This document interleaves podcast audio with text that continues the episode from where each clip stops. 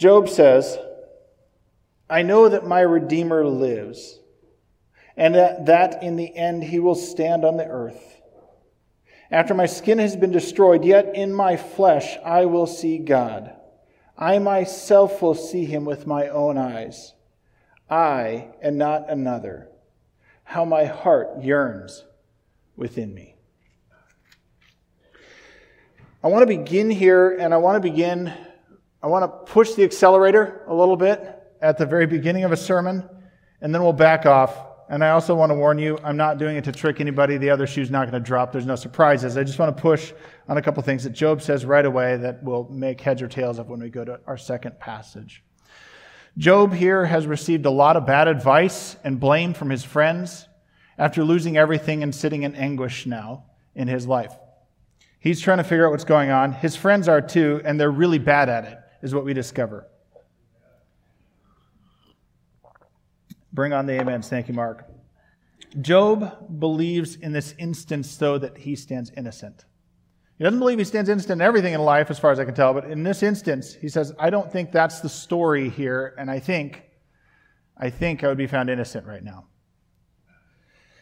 He says, My Redeemer lives. That's my vindicator, the one who's going to make it right, the judge of everything. That's the one who I want to stand before, Job says. He longs to be vindicated. Everything's wrong. I want it to be made right. He's looking for his courtroom moment before God to be exonerated. He believes only the righteous judge of all can make that happen, can make justice out of injustice and right out of wrong.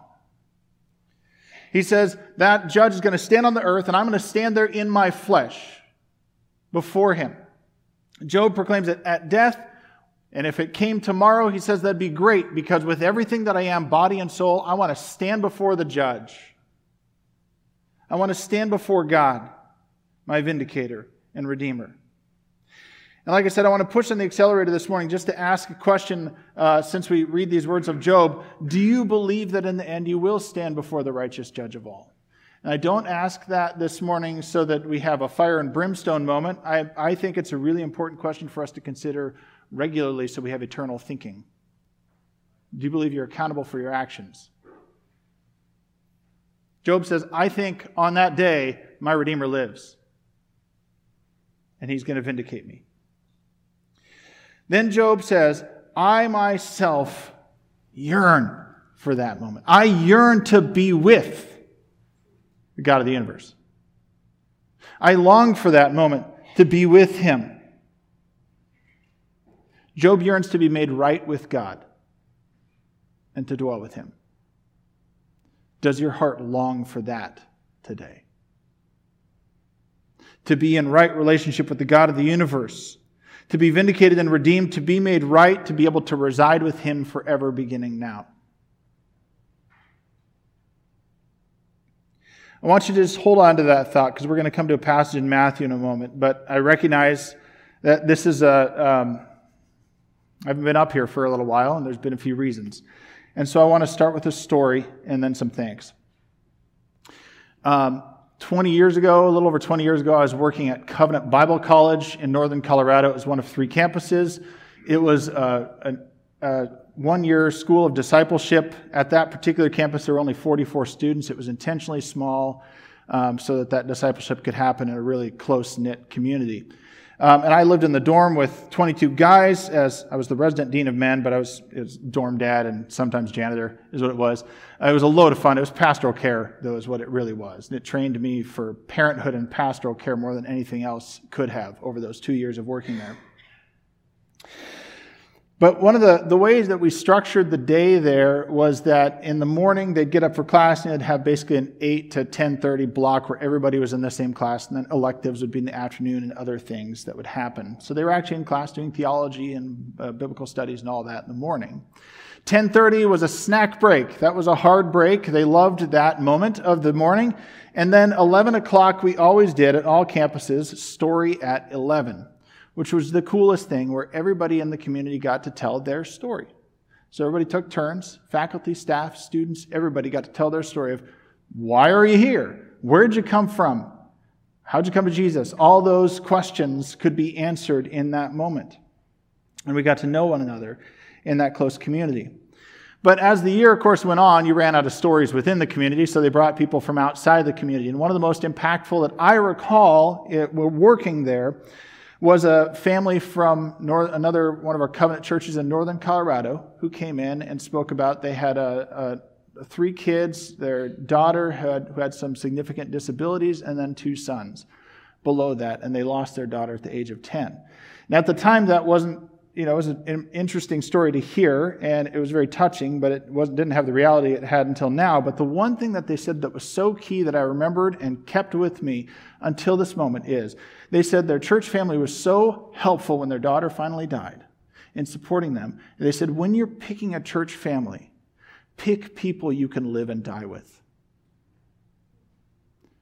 Thank you for being those people. I'll cry a few times, I guarantee.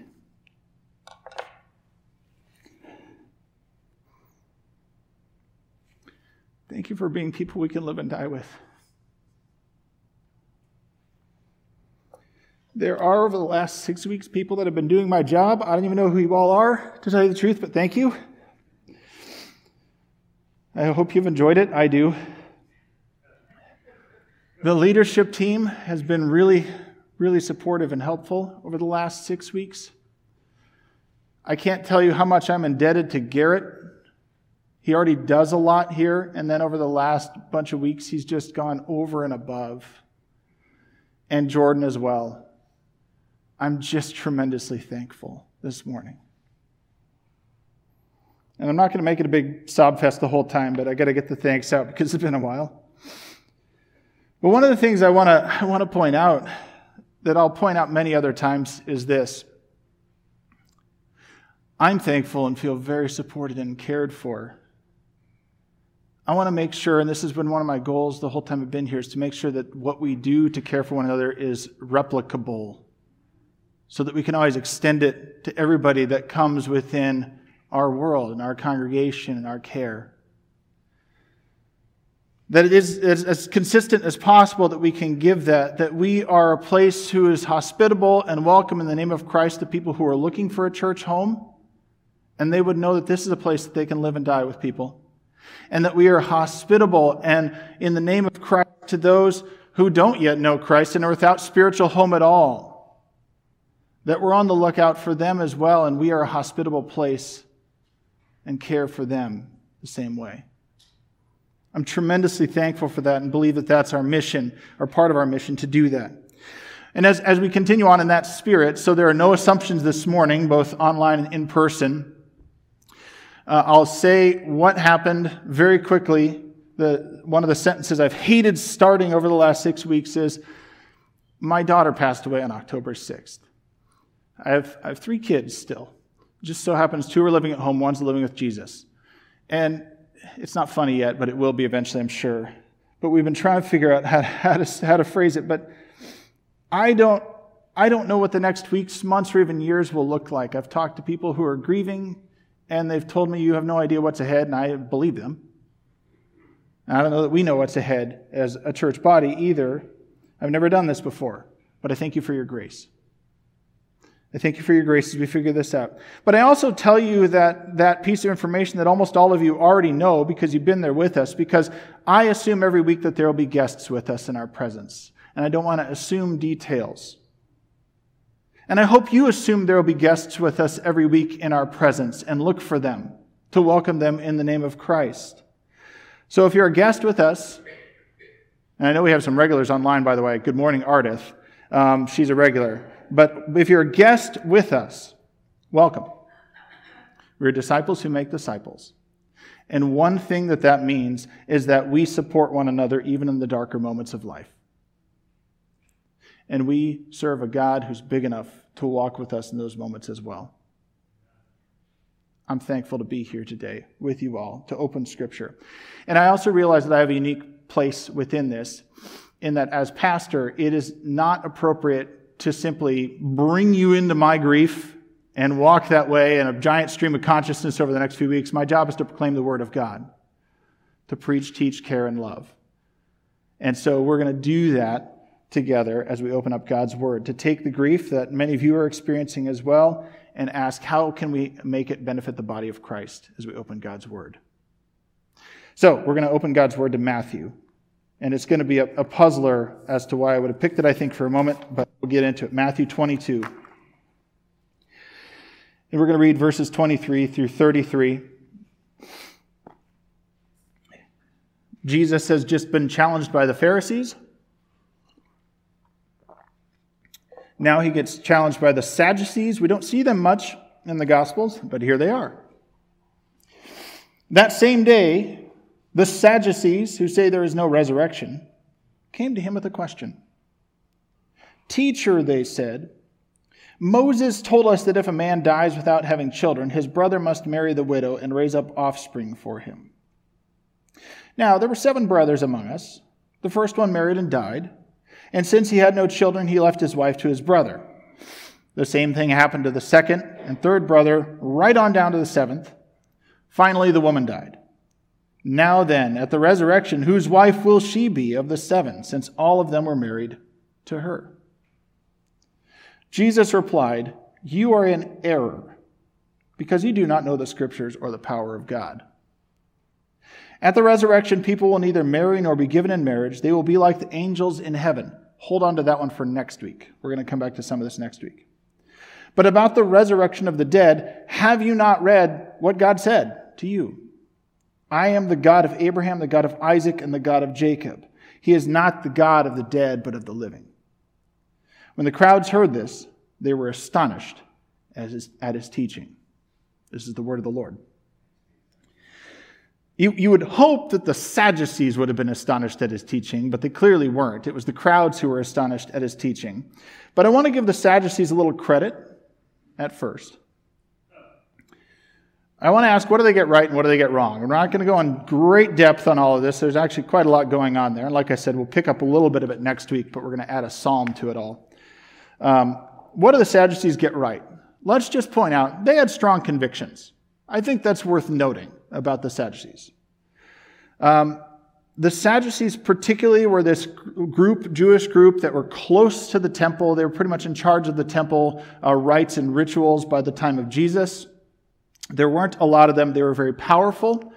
They obviously have a clue what they believe, but they rejected most of what we would call the Old Testament at this point. So the Pharisees, Jesus, most people of Jesus' day accepted the, the law of Moses, the, what are the first five books of the Old Testament, um, as well as the prophets and all the historical books and the, the wisdom literature and all of that. Um, the Sadducees didn't. They pretty much rejected all of that except the law of Moses, the first five books of the Old Testament. And they're generally skeptical about everything that comes after that and interpretations that come after that. So the Pharisees were, they were skeptical of them too, since that's all they did was surmise on, you know, the interpretations of uh, the law. Jesus, though, when he responds to them, he's wise.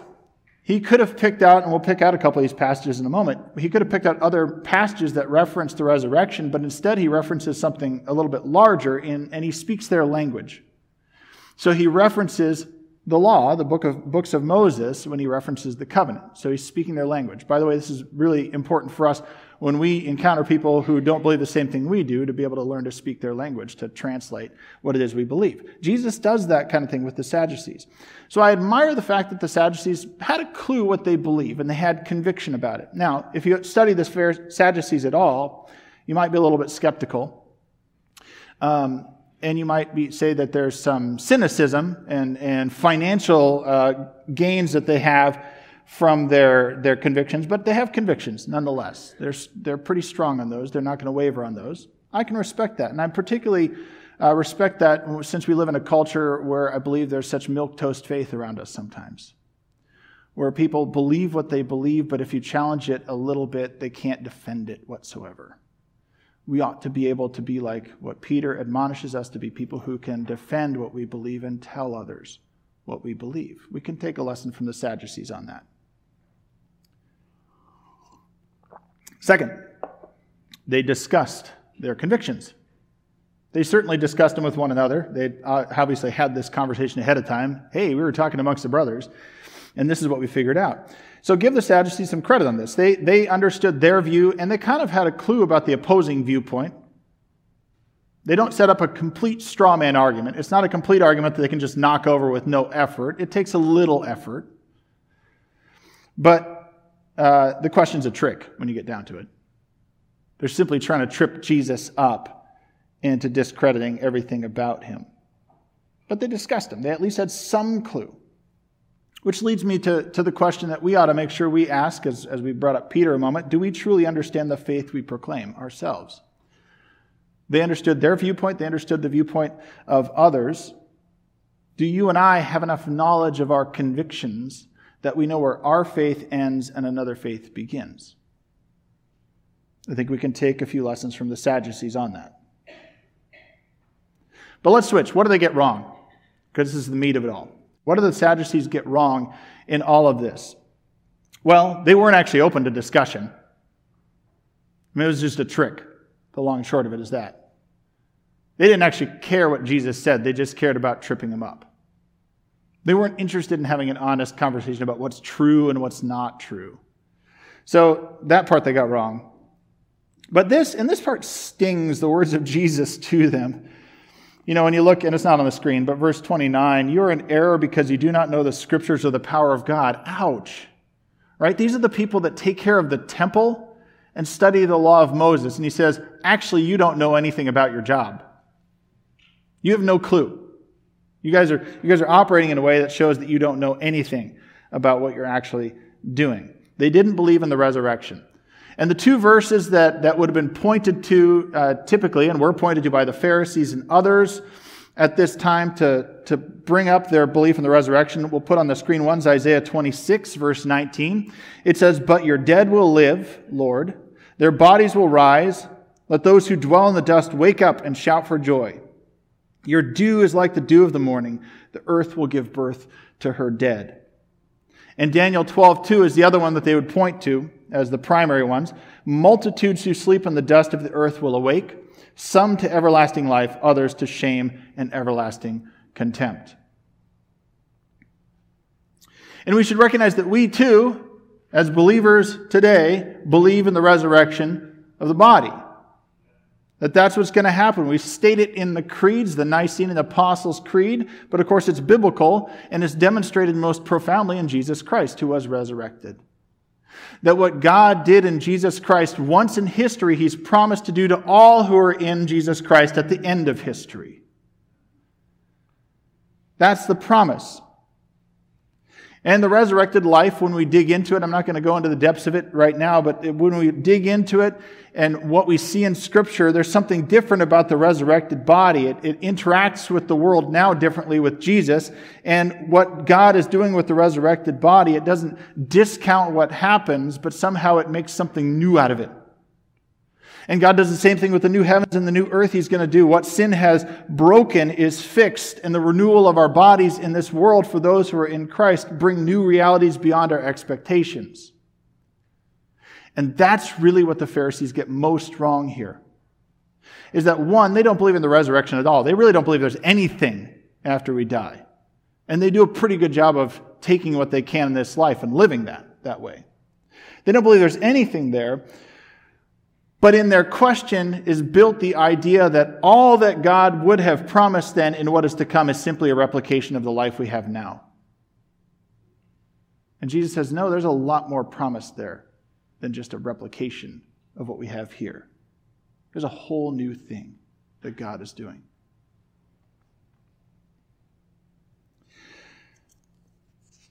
I bring all that up. I bring that up with Job too, because in my reflections over the last month, I don't want to miss the reality of what God does and what God is doing and where our hope is when we face loss. So I will get personal in that sense. And, and I want to bring up idolatry because I, I've been struck by the fact that there's a subtle idolatry that can come in when we grieve the loss of someone.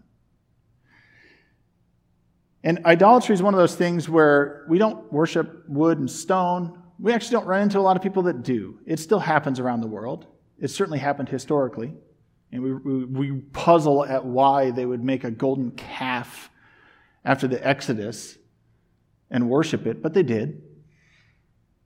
But idolatry obviously comes around, we, we recognize it comes around in different ways money and possessions and people and relationships and that kind of thing. And it's the relationships where I think it can, it can subtly show itself at times of loss. And if we give into it, we end up having a hope that is far too low for God's promises. And so I've discovered over the last month, I, I grieve the loss of my daughter. I, I miss her tiny voice. And I miss all those things about her. The dog confused me the other day because she's laying on her bed as I walk by and I look in. Oh, she's in bed. No, it's the dog laying by her pillow, which is totally cool because the smell's still there. I'm glad. But I miss that. I, everywhere you see the one you've lost or grieve that she's not there.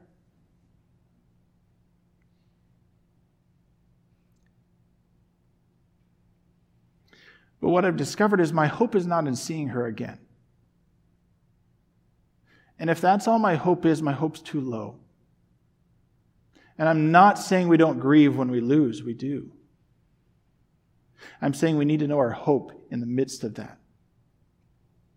My hope is standing in the glorious light of Christ, restored with his redeemed people, worshiping him forever.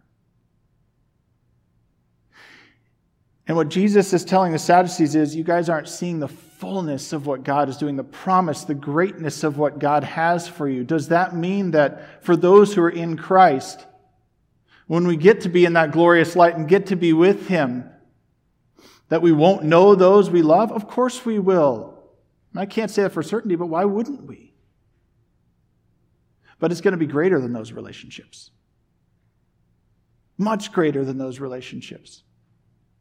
And that's our hope. If our hope is set lower than that, simply on, and, and having been a pastor long enough and doing as many funerals as I've had, I've seen too many people have too low of a hope. Again, it doesn't mean we don't grieve, but my hope is in Christ. So is my daughter's.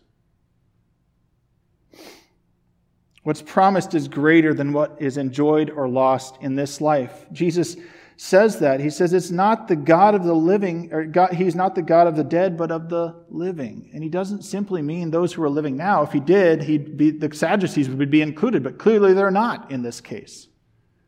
Those who are alive in Christ, those who are alive in the promises of God, those are the ones who are going to experience what is greater, and those relationships aren't lost. They're going to be enhanced in a way we can't even imagine in the glorious light of Christ. See, when we work to put the details in the proper place of what our hope is, we can see that God is up to more than we imagined. And that's a good promise. So I have two simple admonitions for you at the end, each with a scripture, and then we'll, we'll draw it to a close here.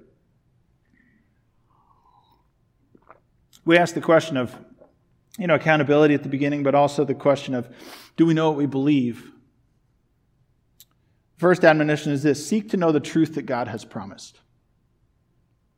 And it'll come up on the screen in a moment, but here's a, a, scripture that goes with it first. And this one, I really enjoyed this scripture this week Psalm 86, 11 through 13. It says, Teach me your way, Lord, that I may rely on your faithfulness. Make that your prayer this week. Teach me your way, Lord, that I may rely on your faithfulness. Give me an undivided heart, that I may fear your name. I will praise you, Lord my God, with all my heart. I will glorify your name forever, for great is your love toward me. You have delivered me from the depths, from the realm of the dead. And the second thing goes back to what we saw in Job yearn for new life that only Christ gives. It begins now if we're in Christ. Yearn for that new life that only Christ gives. Jesus in John 5 says, Very truly I tell you, whoever hears my words and believes in him who sent me has eternal life and will not be judged, but has crossed over from death to life. Let's pray together. Lord, it is hard to lose in this life that which we value so much. You've given us the gifts of people and relationships. And Lord, you've given us relationships that are incredibly strong in many cases. But they're all gifts. They're gifts from you to be enjoyed for this life. And then, Lord, you have greater promises for us. Not to undo those relationships, but Lord, the relationship that we have with you is paramount and first. And for those of us, Lord, who are stuck in loss right now, help us grieve well. For those of us, Lord, who have set our hope too low, help us find you.